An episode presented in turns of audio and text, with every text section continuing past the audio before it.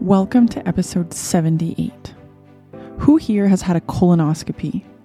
Maybe you've had a family member, friends, or patients who have gone through the process. Colonoscopies are performed in a hospital and involve a long, flexible tube with a camera on the end being inserted into the rectum, allowing a doctor to view the lining of the entire colon. This procedure may be ordered by your doctor to investigate symptoms like bleeding, chronic diarrhea, constipation, or maybe to screen for colon cancer. The reality is, nobody looks forward to the experience. You can imagine the disappointment when someone receives an unwanted diagnosis or when they find out there's no explanation for their symptoms. What are they supposed to do now? Recently, I received this message Hi, Mel. I'm a nurse working in a colonoscopy clinic. I've had a few discussions with the doctors I work with who are somewhat skeptical about the benefits of pelvic floor physiotherapy in the context of prolapse, constipation, and other bowel related issues. I'm wondering if this is something you're familiar with. These messages make my day. This is exactly what this podcast is meant for. Of course, I followed up with Kirsten, who sent this message. She was noticing symptom patterns in the people that came for colonoscopies, and many of them were sent home with messages like, Everything's okay, you need to eat more fiber. She had a feeling the pelvic floor may be a piece of the puzzle, so we sit down in this episode to talk about how the pelvic floor is related to colonoscopies. I hope you enjoy. Now, before we get going, I know many of you listeners are also physiotherapists because you have reached out, curious about recommendations for pelvic health courses. So I want to take time to ensure you know about the Cheerful Academy, created by two highly skilled and experienced physiotherapists. Anakin Chadwick and Trish Gibson have teamed up to offer an online training and mentorship platform for physios looking to feel more capable and confident in their practice. Their signature offering is the Pelvic Health Fundamentals course. It's designed for physios who have taken the internal courses but feel they have some gaps in their knowledge or tend to feel stuck with how to apply what they've learned once they get into the treatment room. The course is designed not to overwhelm you with information, but rather to help you get clear and make your next day in clinic easier. So, if you're looking to build your clinical competence and confidence in pelvic health, then this is something I would recommend. The next cohort kicks off in January 2024. Follow the link in the show notes to take advantage of $150 off before December 15th. So I'm really excited to have Kirsten with us today so that we can talk through some of this. And I'm so excited when she reached out because this is exactly why I started this podcast is so that um, we could learn together. I can't tell you how many times people come in and say, our healthcare system is so siloed. Like I get this from one person, I get this from another person. And I think this is like the perfect interaction here. We can learn from one another. And in the meantime, help our patients, our clients. Kirsten, will you start off by telling um, the listeners a little bit about yourself and how do you even know the term pelvic floor? Um, well, I am a registered nurse for 12 and a half years now. Um, and I've worked in a variety of settings. I've worked in the emergency department. I've worked in ambulatory care. I've worked in now a colonoscopy clinic. Um, and that crosses over with the fact that I am also a mom of two young children. They're five and seven after my seven year old, my first was born, I was diagnosed with a um, pelvic floor or a pelvic prolapse, a cystocele, and a um, mild uterine prolapse, and um, as well as some pelvic floor dysfunction, kind of just in general associated with that. So that led me to seek out a pelvic floor physio on my own, just kind of trying to figure out what was going on with me.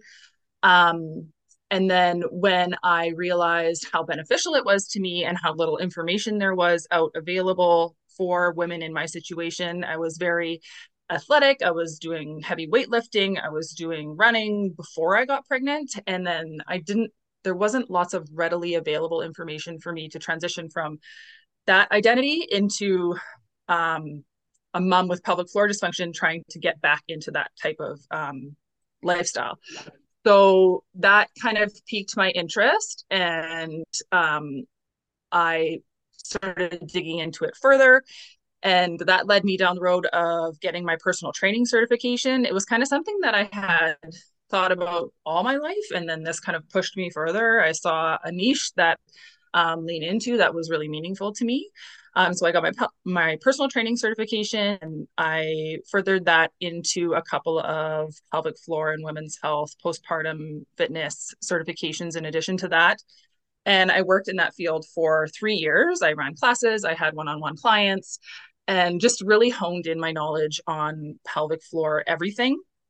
And honestly, I would probably still be doing that if it wasn't for the fact that we moved provinces and and that was just one of the things that had to get let go in the in the process. Um, but it's still something that I'm really passionate about and that I find kind of comes up in my day to day life as a nurse. Um, and it's just this little piece of knowledge that I have that I find a lot of my colleagues don't have. Um, so I would I thought about bringing that into my practice here now, and that's what led me to reach out to you. So tell me, can you describe then like your work setting right now, not only just for, you know, kind of clients or patients that are listening, but also to like other healthcare providers? Like you you said you work in a colonoscopy clinic, but can you describe like the type of people that come to see you and um, what makes you associate them with the pelvic floor? Uh, we our clinic serves a pretty wide area. So we kind of see everybody across the age spectrum, um, basically as young as 14 up to 94.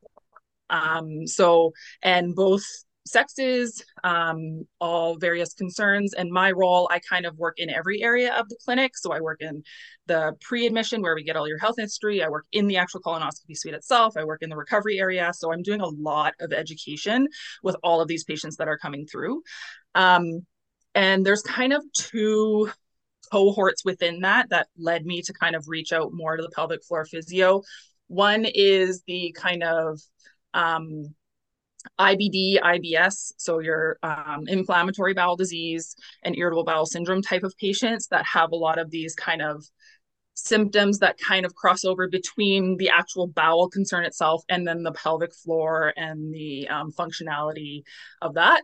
And then there's also the kind of older woman population or even kind of middle age population where they are having these kind of functional bowel issues where they're having incomplete emptying, increased constipation, feeling of fullness, feeling of something down there that just doesn't feel right when they have a bowel movement, feeling like they need to have a bowel movement and nothing happens. And then um, doctors just kind of saying, well, just take more fiber and hope it gets better. And I'm like, there's got to be more that we can do for these people rather than just take some Metamucil and hope that you're going to be better. And I knew based on my history that pelvic floor physio probably has some things that we can do to help these these patients. Yeah. And so would you say that sometimes what's happening is people are coming to see your clinic, obviously, maybe referred from their family doctor or what have you. Mm-hmm. They're investigating why this person's having a problem. And would you say sometimes you know the the scope doesn't really show anything medical. Is that what you're finding? And then these people have no hope like oh shoot i was hoping on a di- i was hoping i'd have a diagnosis. Now i have nothing to like work towards. Are you are you kind of finding that that's like oh shoot now we don't find anything. Now what am i supposed to tell these people? Yeah, exactly. And I think a lot of people come into a colonoscopy thinking it's going to be the holy grail and it's going to give them all the answers that they're looking for. Um, when really all we can see is what does the lining of the colon look like? We can't see the function of the colon. We can't see the function of the pelvic floor muscles. We can't see um, how fast or slow or how well the stool is moving through the colon. So it doesn't really help and if it's a functional issue um, us to diagnose that um, unless we see like a big, massive cancerous tumor or something like that that's physically blocking the colon. Yes, that's going to give us a definitive diagnosis, but obviously that's not what everybody's hoping to get out of a colonoscopy. Um, and then a lot of these doctors, a lot of them are surgeons. We have uh, mostly surgeons, but also one gastroenterologist. And none of them are very um, well versed in managing the functional movement of the stool through the colon besides suggesting you drink more water, eat more fiber, because that's just not their specialty. And that's not a fault in their training by any means. It's just not what they're meant to do. They're meant to find physical problems with your colon and either cut them out or treat them with medication. They're not they're not pelvic floor physio, so they don't know how to treat that.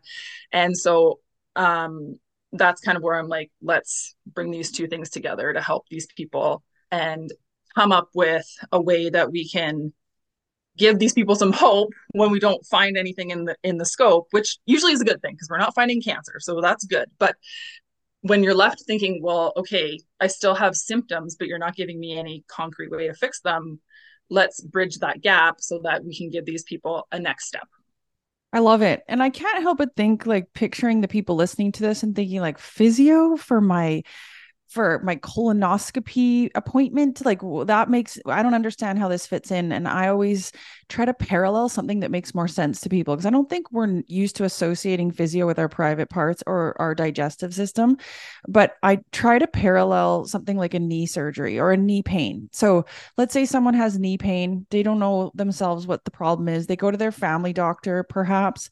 Um, the family doctor probably wouldn't send them straight to a surgeon right away. That's just not how we do with deal with musculoskeletal issues. Usually it's I want you to try a couple things, but maybe you should go see like a musculoskeletal expert, like a physiotherapist or a massage therapist or something like that. Let's see what um what they say because they're more muscular movement specialists. And then obviously as physios, we know what's in our scope of practice. If and I feel like I don't have enough in my toolbox to help you get better, I might say, "Do you know what? I think you should see a surgeon because I've taken you as far as I can. Maybe you need to talk to your family doctor and ask for a referral." But then when you go to see the orthopedic surgeon, they're not movement specialists. If they decide to do a surgery, they have learned in their training the physio does that. They don't exactly know which exercises to do. That like you said that's not their forte. I think sometimes in this um other world, like the private parts world, we assume doctors have to do everything. And I don't think that's fair to assume that they know everything because that it's, they don't learn about the muscles. They don't necessarily exactly. learn about nutrition. And so I think we're dumping everything on them and we're putting, we're, what we do in the private parts world is I think we send, we have an issue we go to family doctor family doctor sends straight off to specialist um, specialist has certain tools right? Like you said they're surgeons or um, you know and if it's not a surgical issue then sometimes it's like well geez i don't know what to do but we've gone too far down the spectrum. And so um, and then i think they just don't understand. There's not enough education right now to understand how do you physios actually fit into this. But I think what you're mentioning is from your own personal experience, you've learned how much muscles are related to our private parts. And um, so I wonder if I just really quickly start by how I explain this to patients when when they a lot of them stumble in. Quite often, they're not referred by the specialist. So, let's say after they've seen something like been to the colonoscopy clinic, and let's say someone like you says, go check out a physio. Okay. And probably very skeptically, they make it their make their way to me. So, like, this sounds so hokey. Oh my gosh, I have to try something. I'm willing to try anything. So, they come to me and I'll I'll tell you like first of all I ask a lot of questions. What I'm going to keep saying I and and other physios would do something similar, but all I can do is speak to my own practice. I ask a lot of questions because I always say that the person in front of me is a person, not just a pelvic floor, not just someone that has diarrhea or constipation, but I ask a lot of questions trying to figure out what does this person's life look like because there's usually a lot going on to explain their symptoms. And so I'll send them home with a really lengthy form asking about things like tell me about your peeing, your pooing, your sex. Like, what does it hurt to have sex? Do you have pleasure when you have sex? Is it too dry to have sex? Um, do you, do you, can you hold in your pee? Can you let out your pee? Does it hurt to have pee? Do you pee all the time? Do you not pee enough? Um, what are your poops like? Do you poop every day? Do you poop every three days? Is it hard to pass a poop? Is it hard to hold in a poop? Um, what does your life look like? Um, do you have kids? Are you retired? Have you recently divorced? Um, tell me about stress for you. Tell me about what types of activity you do. Is there, what's your job? What are you doing repetitively? Uh, because just like if this was your knee, I need to know what your life looks like. Like, are you in a wheelchair or are you an elite soccer player?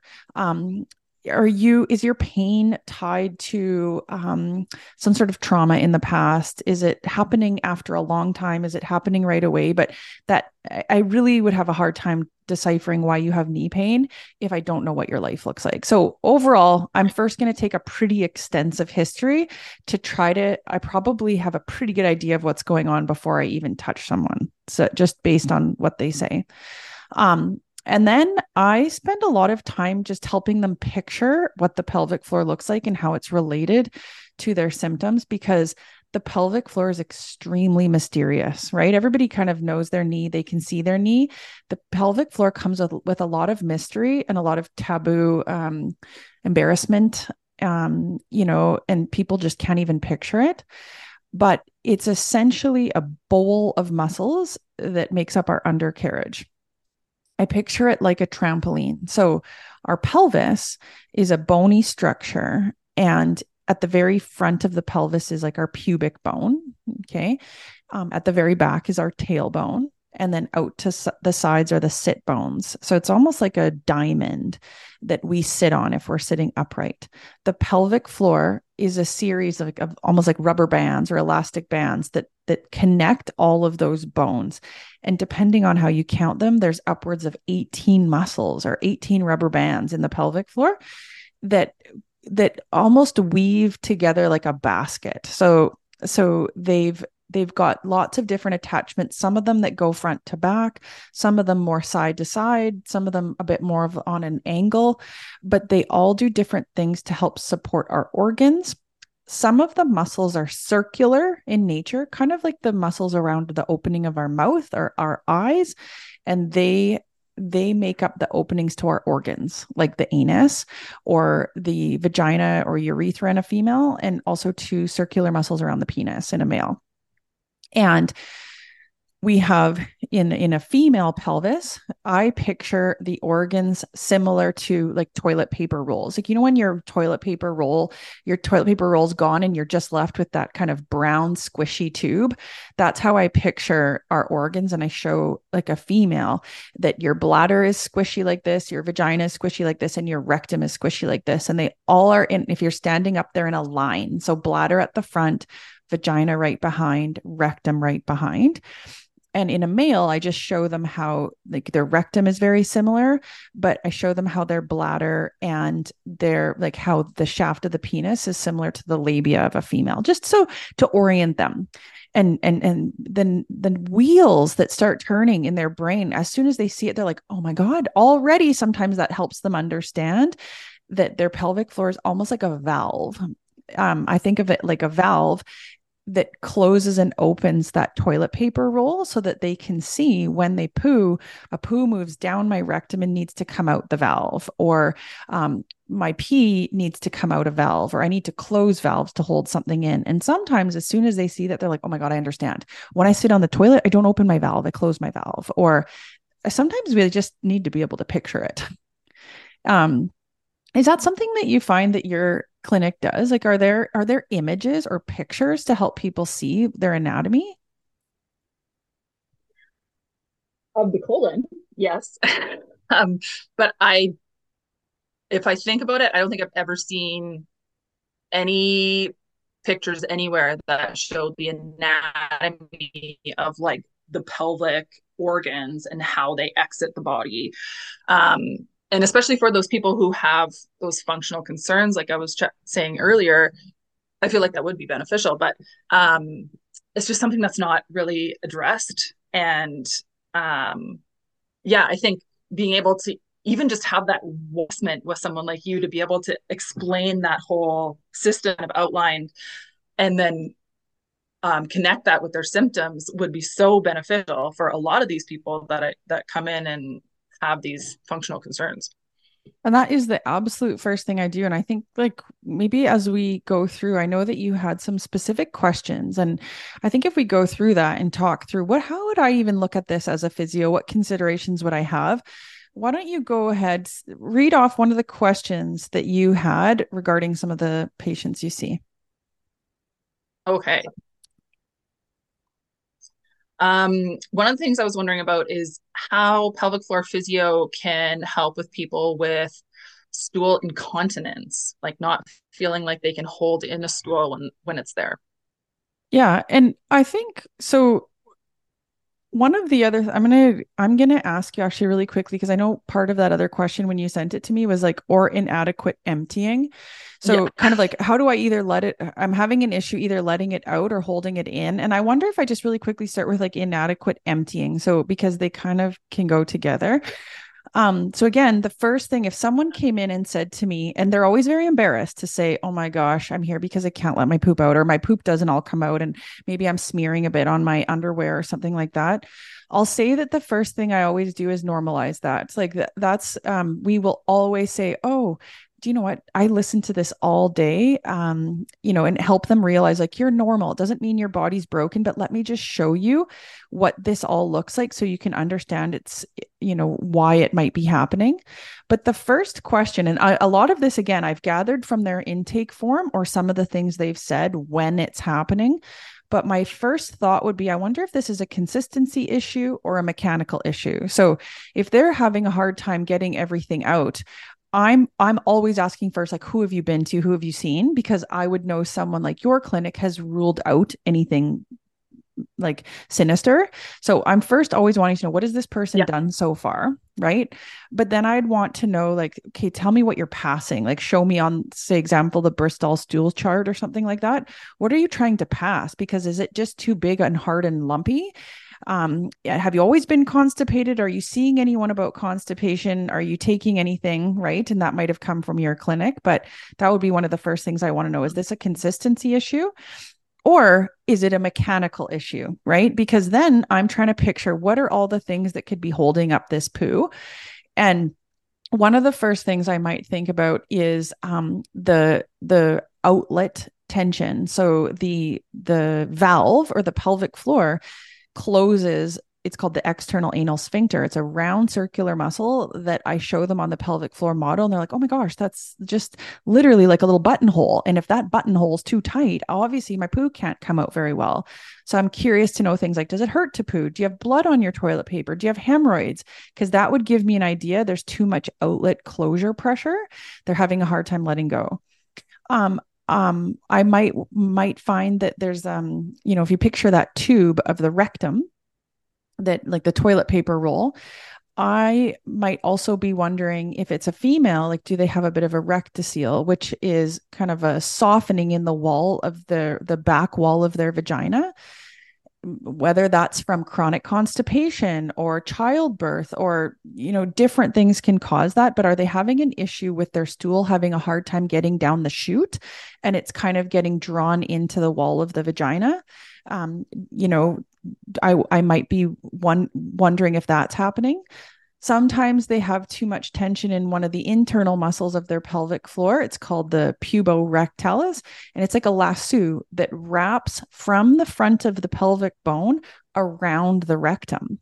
And if that muscle is too tight, then it's almost like there's um, a closure or um, the clamp is being closed on a hose so the poop can't get out that way. And then that might cause a rectocele or might cause but it's hard to know just from the symptom. It d- would depend on the person and what other things they present with. But it's amazing how many things can cause tight muscles sometimes it's something like i have tailbone pain. So because the the muscles of the tailbone are attached to the anus maybe they're clenching their tailbone all the time which is closing the anus. Maybe they stand in a way or sit in a way they're always tucking their tail which closes the anus. Um, there's a it's amazing how many people think they are supposed to hold their pelvic floor tight all the time. Like when i when i explain it to them and I I show them what it feels like to let go of their pelvic floor, the number of them that say, I don't think I ever let this go. Like I guess I just thought that I was supposed to hold it in or my organs would fall out or my poop or pee would fall out.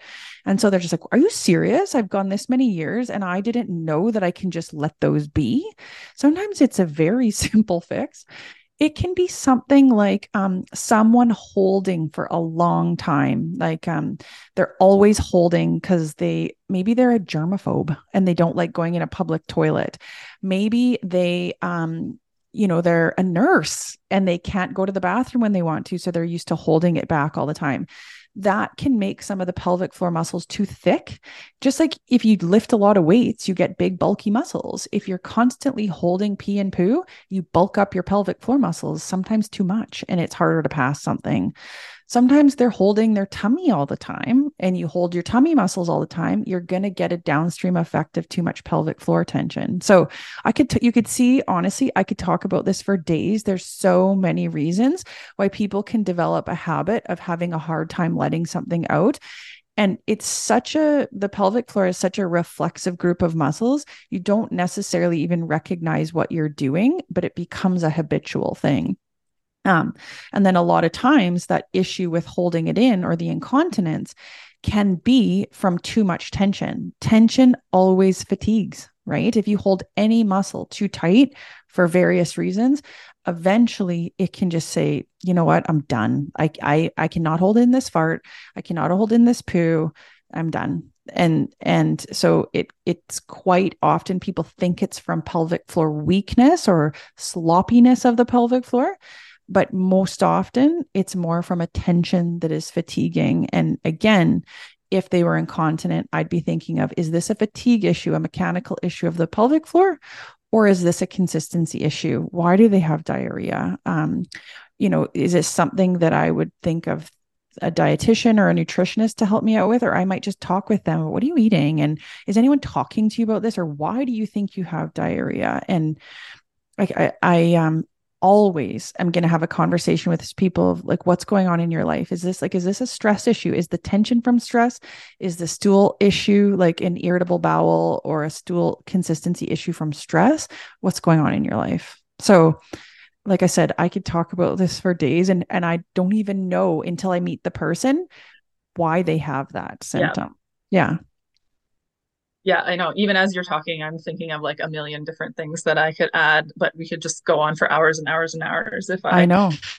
Um, yeah, one thing I was thinking about when you were saying that is um the like the tension issue. I find that's a lot of a concern too. It even becomes a concern with the colonoscopy too, where people are too tense and we can't even get the scope in, or that becomes part of the reason why they have pain with the colonoscopy is they don't know how to relax their abdominal and pelvic floor muscles. So learning how to relax those muscles and what it feels like to relax is imperative in order to be able to have the functionality that you need.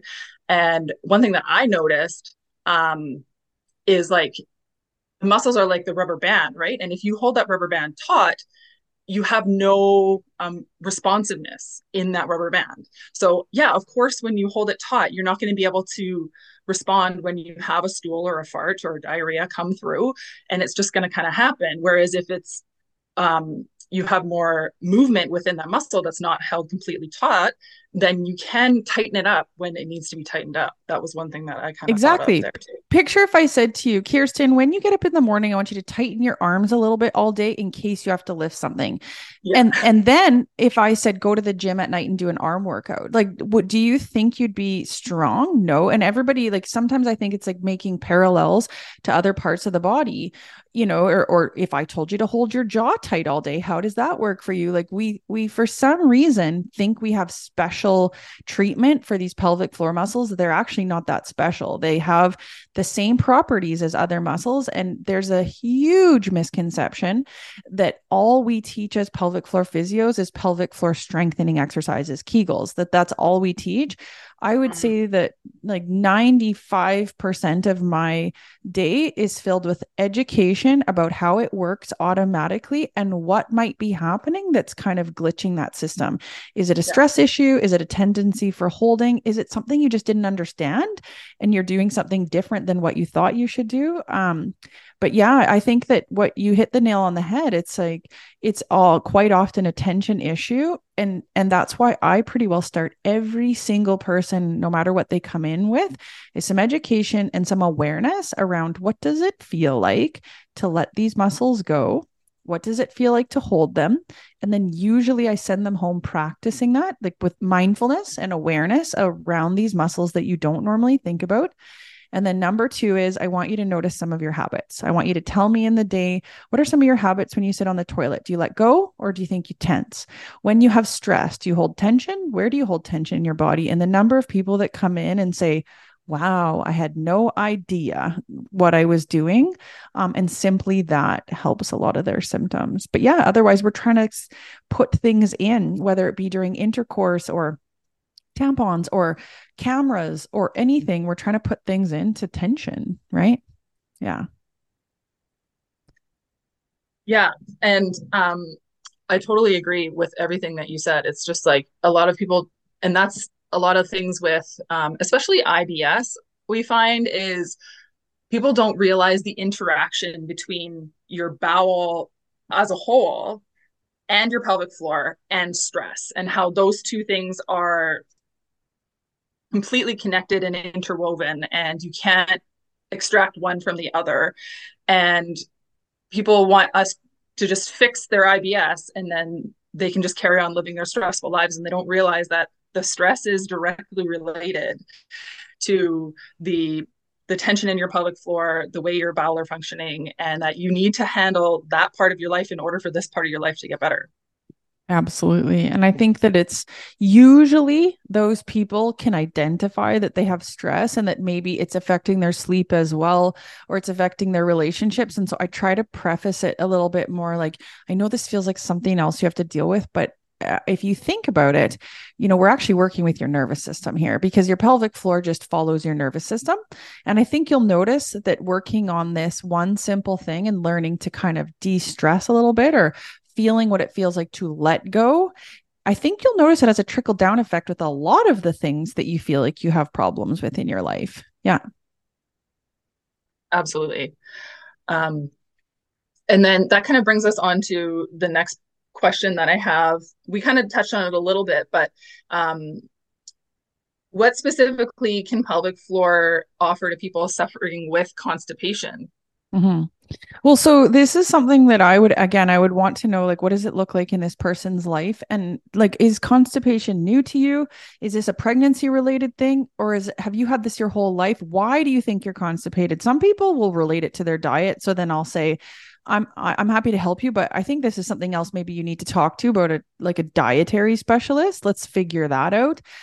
Um yes um like if it's a pregnancy related thing i would say like talk to your care provider. What can you have?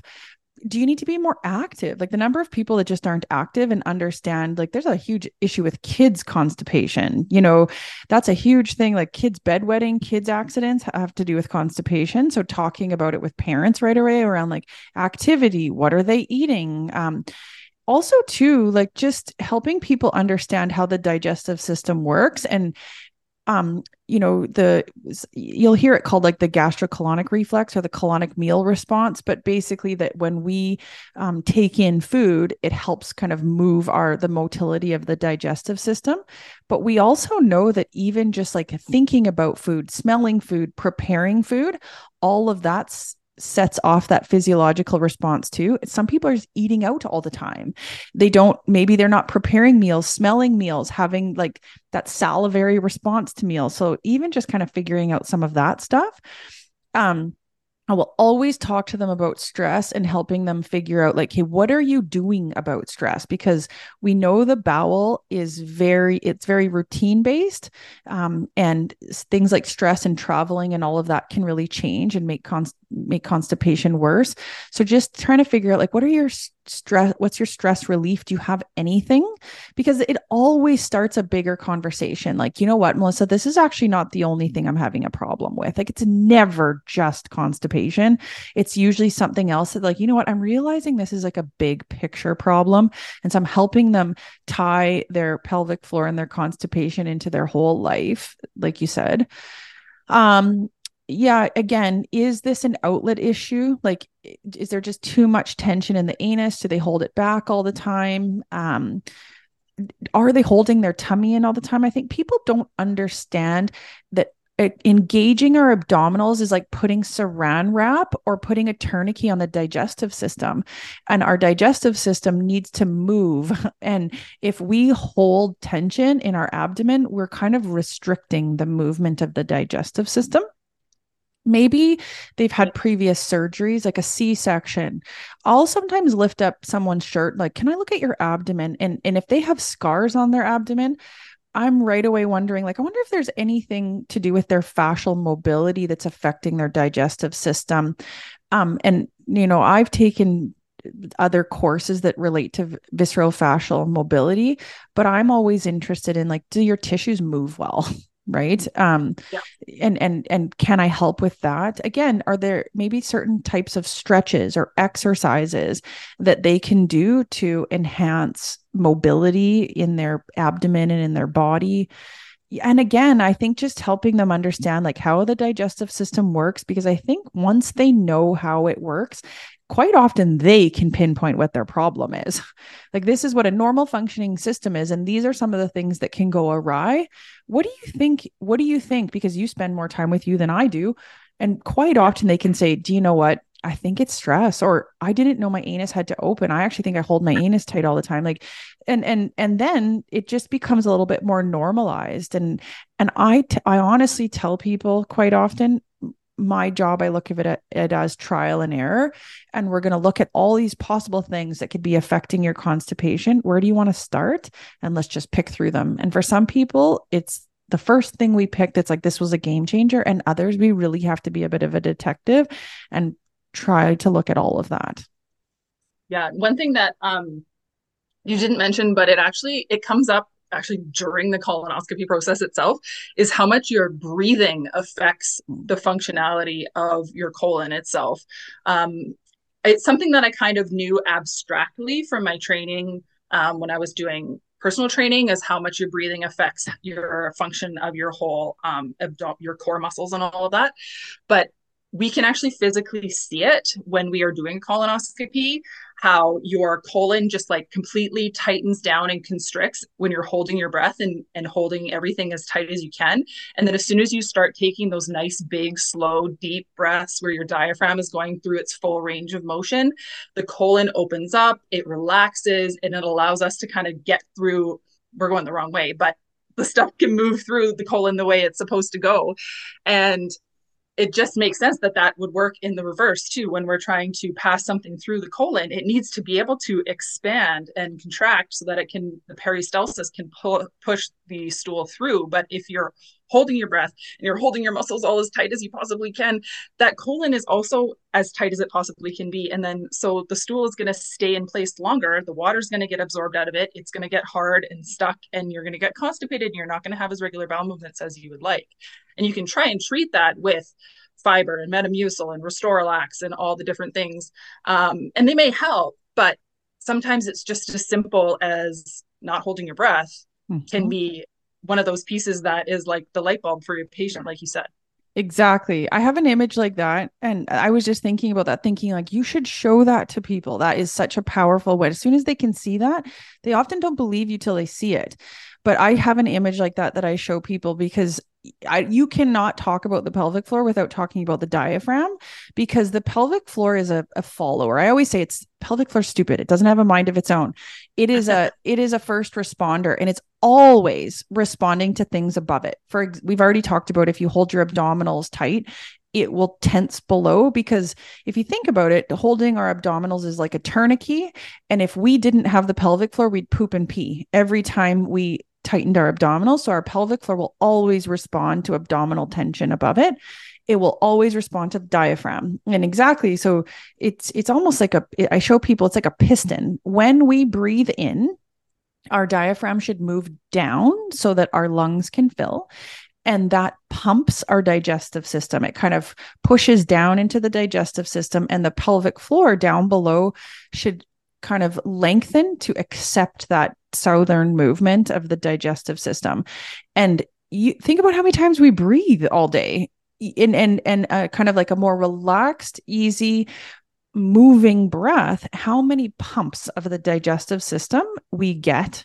And and you mentioned earlier kind of like gives a pelvic floor that's very responsive. Like it's kind of always just moving going with the flow. It's dynamic um, whereas if we're holding that system stiff, whether it be stiffening the pelvic floor, stiffening the abdominals, stiffening the diaphragm, that creates a lot of pressure um, yeah. and not as much flu- um, flow of the system.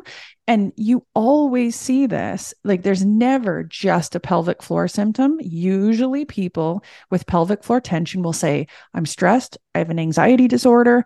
I don't breathe. I have neck tension because they're using their neck muscles to breathe and they're not allowing their diaphragm. It's always like kind of like a ball starts rolling and their wheels start turning. Um, but exactly when I send everybody home with that mindfulness exercise at the beginning. I always tie in the pelvic floor because that's why they're coming in. And if I start going straight to the breath, they'll think I'm too crazy or too woo woo. But yeah. I'm I'm tying in the breath. I'm asking them when you relax your pelvic floor, take a breath in. When you do a when you do a Kegel, take a breath out. So I'm tying in their diaphragm, but not necessarily. I want to make sure I meet them where they're at, so I don't sound too woo woo. But you're exactly right. If anything, I'm probably treating the diaphragm more than anything treating the digestive system but the nervous system right? And and because what is pooping? Pooping is parasympathetic. Like like it's rest digest and and we most people are in kind of like a fight or flight response whether they have pain or they can't poop or they're leaking. That's stressful. And so mm. generally it kind of feeds more into like a fight or flight response but then they can't poo because our digestive system and our peeing and pooing is parasympathetic. It's just the opposite end of the nervous system. And so it's it's literally about helping them realize how stress and tension is good sometimes but not when we want to pee and poop. Um, we want to do the opposite and most people can't find that feeling in their body. And you're right it's like it's all connected and it gets kind of exciting when you stop start thinking about it. It's like wow we can have such a big effect on people if they just understood how this worked I had a man the other day. It was more for a peeing issue, but he said, "Honestly, I'm here because when I go out onto the my friend's boat, I cannot pee. It's the same as people that can't poo. Same type of thing, but basically he he's got a lot of stress in his life right now. He cannot let go. And so we've been starting I would start the same thing with people that have pooping issues is really calming down their environment to start with so that we can kind of meet them where they're at and they, i might ask them to turn the lights off. I might ask them to smell something nice. I might ask them to do a bit of a meditation on the toilet. Like we kind of have to figure out like um, how to get them to let go and then start helping them let go in more of a public setting or at home or yeah but sometimes we really need to calm it down so that they can feel that. And it's usually tied to their breath that would be an amazing image to have handy somewhere that you can show people because those images are powerful. Mm-hmm. Yeah, I'm trying to envision what kind of image would be helpful with the diaphragm and the colon because it's it that's one thing that was like quite surprising to me once I started this job in the context of my previous knowledge is like just like you can see it on the scope on the screen the colon just like snapping shut almost because there's nothing in there when we're doing a colonoscopy. So it just collapses on itself when the patient gets really tense and holds their breath and starts bearing down. And um, one thing that people don't realize is when you chronically live in that state where everything is as tense as possible, our bodies will compensate. And um, that can lead to like further pathology down the line, not only pelvic floor dysfunction with incontinence and things like that, but also internal pathology. One pathology we see all the time is diverticulosis, which most people think of diverticulitis because you don't really hear of it until it's infected and inflamed. That's when you start getting pain and discomfort and all that. But diverticulosis is these little outpouchings that can develop on the wall of the colon, um, usually as a result of increased pressure straining um, within the colon. And a lot of that can be kind of tied back to having this tense abdominal wall, holding your breath, not allowing things to kind of move freely. Um, and then there also is a diet component to that as well. But there's stress and exercise and diet and lifestyle factors like alcohol and smoking and all of that and the handouts that we give about diverticulosis take like basically your entire lifestyle into account contributes to this one pathology that a lot of people have and don't really notice, but it can create problems down the line for some people. Um, and it can create chronic abdominal pain. It can create um, diverticulitis, like I mentioned, which can progress to um, pretty severe and re- require hospitalization. Some people even end up getting bowel resections because their diverticulosis gets so severe that their colon gets so stiff that they just can't pass stool through it. And um, so, kind of getting on top of these things ahead of the game before you get to that point is really helpful. And constipation can be one sign that that might be something you need to consider um, the whole system that you want to avoid these kind of long-term consequences down the line. Because once you get diverticulosis you can't reverse it. You can just manage it with all of these lifestyle factors. Would you say that you kind of lump things like fissures like anal fissures and hemorrhoids kind of into that same bucket in some ways? Like they're like a tension issue? Like a yeah res- absolutely. Like yeah it's basically all comes down to i mean diverticulosis is more of a whole colon issue it can be localized to kind of the end of the colon um, but it's just kind of a different manifestation of the same as fissures and hemorrhoids and things like that are localized to the anus and the rectum um, it's just it's a pressure problem, right? There's too much yes. pressure where there shouldn't be as much pressure. There's not as enough movement where there should be more flexibility.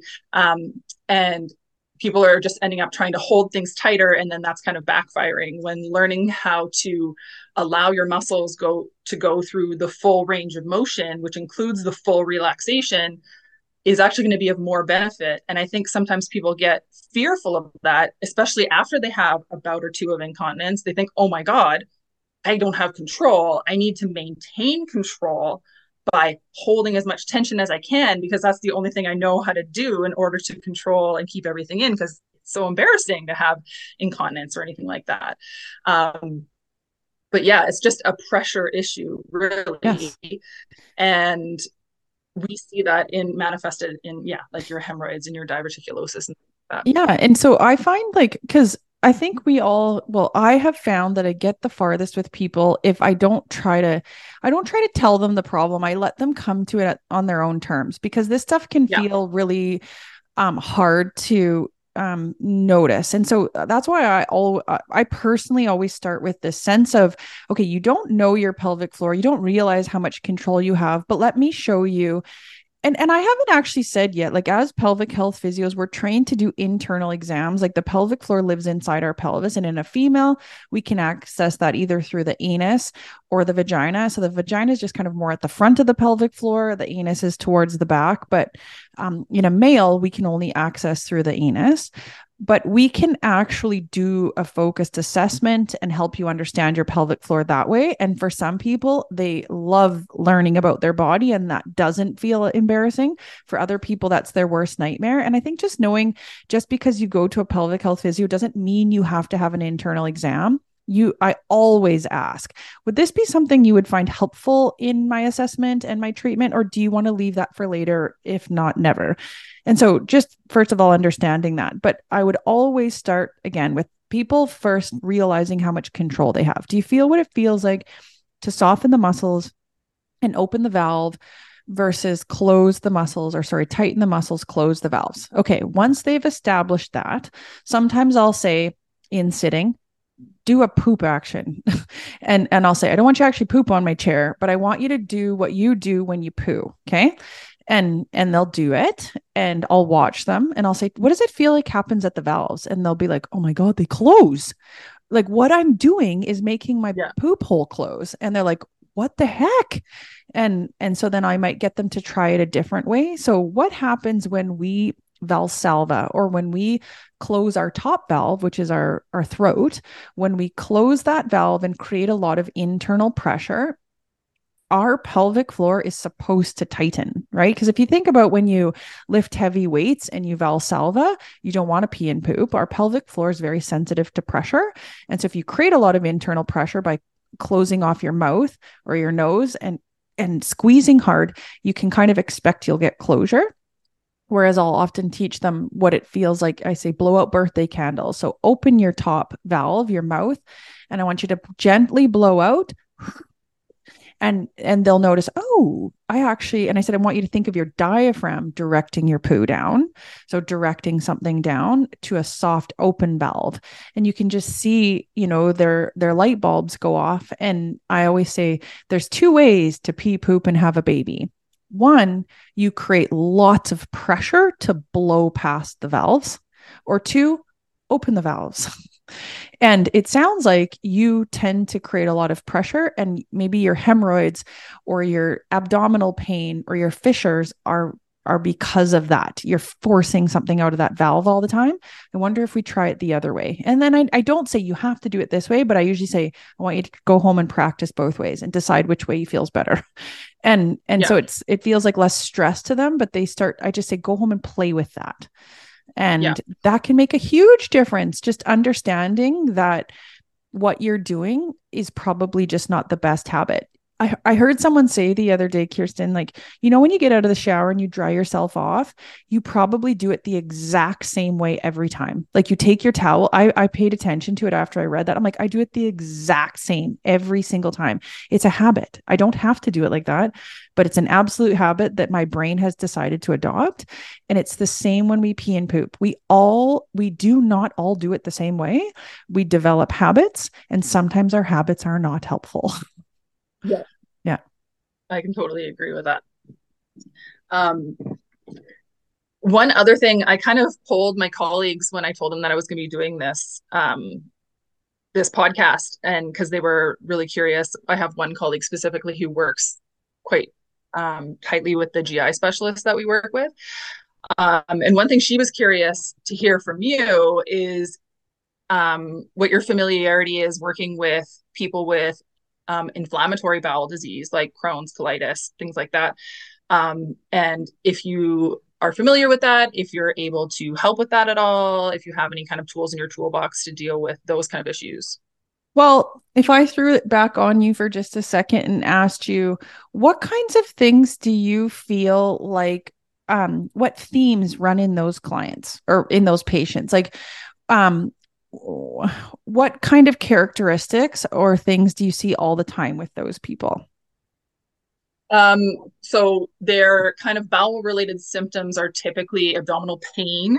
They have a lot of um, inflammatory pain in their abdomen. Um, they have sometimes upwards of like 20 bowel movements a day because of just the functionality of their colon. So, and often it's diarrhea. Um, and then often these people also have a very stressful lifestyle in addition that kind of contributes to their IBD. Um, we all know that like inflammatory processes a lot of times are tied with mm-hmm. um, our stress and our lifestyle and our history. So um, there's also that factor as well. So it's more like abdominal pain, diarrhea, stressful lifestyle, Mm-hmm. And so I would always say, like, whenever I see someone like this, I'm, I'm pretty sure they're being followed by someone medically, just so that, um, yeah. like, I understand because I medically don't know how to like comment on things like medications and everything. However, when you say those things, pain. Right. Okay. So when someone has pain, what does our nervous system or what do our muscles do? Like that's a normal response as we get more tension. And um, you know so we've already talked about the issues with tension that that can cause and tension's not just going to be in your abdomen it's going to be in your pelvic floor it's going to be in your whole body. You're going to be in more fight or flight and we've talked about kind of what that does. Um, frequency I, going to the bathroom all the time i would say again i would always start by helping people understand what a normal functioning system looks like so they can help decide how they want to address that. And usually when you describe okay this is what happens when we eat this is what has to happen this is what happens how our breath is related this is how the outlet valves work. Uh, this is how the pelvic floor works. What do you think is your issue and where do you want to start? Like so that they have some agency in that. Stress is always i whenever i ask someone this is how i ask it tell me about stress in your life. And i say please everybody has stress. I have stress. You have stress. But i'm kind of curious to know at this stage in your life would you consider this kind of you know what? This is a good time for me or this is not a good time for me? Because stress will always influence our muscles just like you probably know your neck tension is partially because of your stress you're here because of your embarrassing um, private parts muscles and i want you to know that they are related to stress too and so you just helping them know that their bowel issues are real and their pain is related to all of that. And so I would never say, okay, there you go. You just have to go home and de-stress. But it depending yeah. on what, like, do I need to talk to them about what exercise can do? Do I need to help them understand what their breath can do? Like, where where is this person at, and how can I help them? But like, I I I think some of this stuff, people are like, Are you serious? I have to breathe. I have to meditate. I have to do yoga. It sounds so floofy. And yeah. I don't think we spend enough time on this stuff in our healthcare system. but you just told me that the majority of those people have stress and hmm. pain mm-hmm. and we don't do enough pain education we don't do enough like discussion around stress if anything they go home with a small little handout that says like here's breathing exercises for stress and we don't explain how you know this is for the rest of your life and and stress is normal but we just have to find a different way to deal with it or to because it's manifesting in a physical way right? Yeah. and so we just don't spend enough time on it.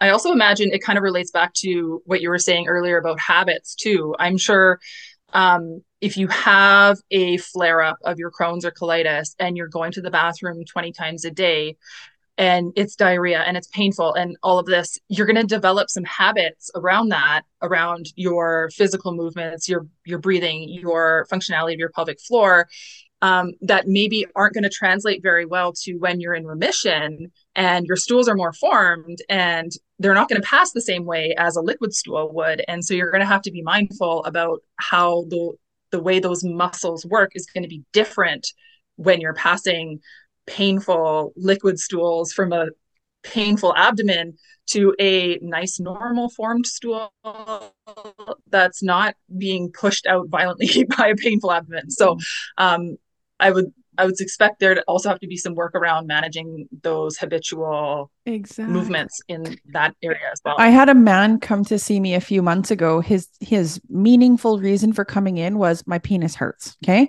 And as we started talking, I actually I actually I don't really remember, but I don't think I even he never even took any clothes off. We talked the whole time, but I showed him what his pelvic floor looks like and how his he has muscles that kind of like encase his penis and showed him what it all looks like and he's like, "Oh my god, do you know what? I have had like I've developed this dairy intolerance.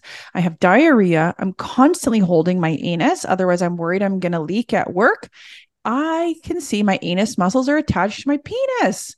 Now that I've got this like dietary mm. thing under control, I still hold my penis muscles tight. Like, and that's all I need to do to do is explain to him and he's like i got it and he never came back and i think that that's something like yeah. um, for people to understand like i think a huge barrier i think sometimes for physicians to ref- refer to physio is it costs money. Uh, there's no job for someone like me in the hospital. Yeah. like and for, i hope this comes one day but right now there isn't. We work in the private setting. If you have extended benefits you you know hopefully have some coverage but a lot of people have to pay out of pocket and I think people assume they have to come forever. And sometimes I say, just go mm. once, go once and just go in with an open mind.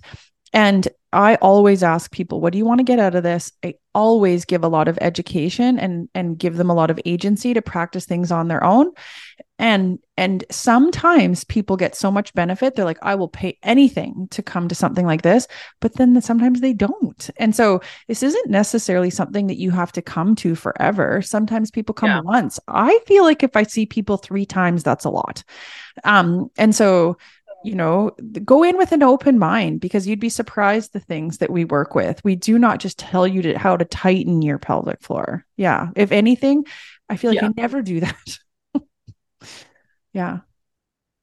Yeah, I agree. And that was one of the concerns that was brought up by some of the physicians I asked about um, why don't you ever refer to a PFPT? And they said, well, a lot of our patients just can't afford it. And I don't want to be sending them to spend um, sometimes hundreds of dollars, depending on the practitioner, on something that they don't feel like they get value out of.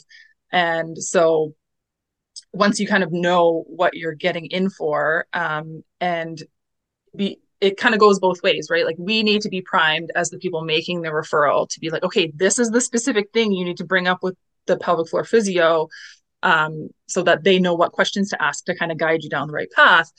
Um, but then also we need to know that it exists and the kind of help that they can offer as well. Well, no two physios we're doing this. totally. And no two physios the same. And that's why I would say no matter what community you work in, like make some relationships with some trusted providers because same if if I go to a haircut for someone and I do not like how they cut my hair, I can't say all hairdressers suck. Like you you can't say that. You just yeah. have to find someone else and we all have a different personality, work setting, level of experience. You can't paint us all with the same brush. So I think first of all like find relationships in your community with trusted providers.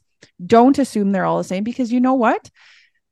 Some of them might only be teaching kegels depending on their level ex- of experience. So i think that that that requires a little bit of digging. And if you're a physio listening reach out to the local providers too to help introduce yourself. But um but keeping so when you say i hear you so i'll tell you my sessions cost $140 but i spend almost an hour with people. And i think most times people be like i will pay for that. Um because like that's why i charge that much because yeah. i spend a lot of time and will make sure and so that i can provide free resources like this podcast or other things where i will make sure that you're going home with a lot of information and sometimes one appointment is enough. And i think to we're just we that is our healthcare system sometimes. It's like we decide what people value. We all we can do is suggest it to them let them know what's about and maybe suggest this podcast so that they can listen to it and decide for themselves because maybe they want to spend the money and it's up to them if they don't want to right? Yeah maybe they're not sure and they listen to this podcast and go oh actually yeah. maybe that is worth my $140 or whatever it is yeah. to check it out because they have no idea what they're going to get out of the appointment. And I think sometimes people will listen to this and think like, "Oh my gosh, I'm willing to pay for that." Yeah. Hmm. And I think just knowing like when people have these symptoms, this affects their quality of life. Like sometimes they're not leaving the home because they're so embarrassed of their symptoms. And so um so you know, this is pretty darn treatable.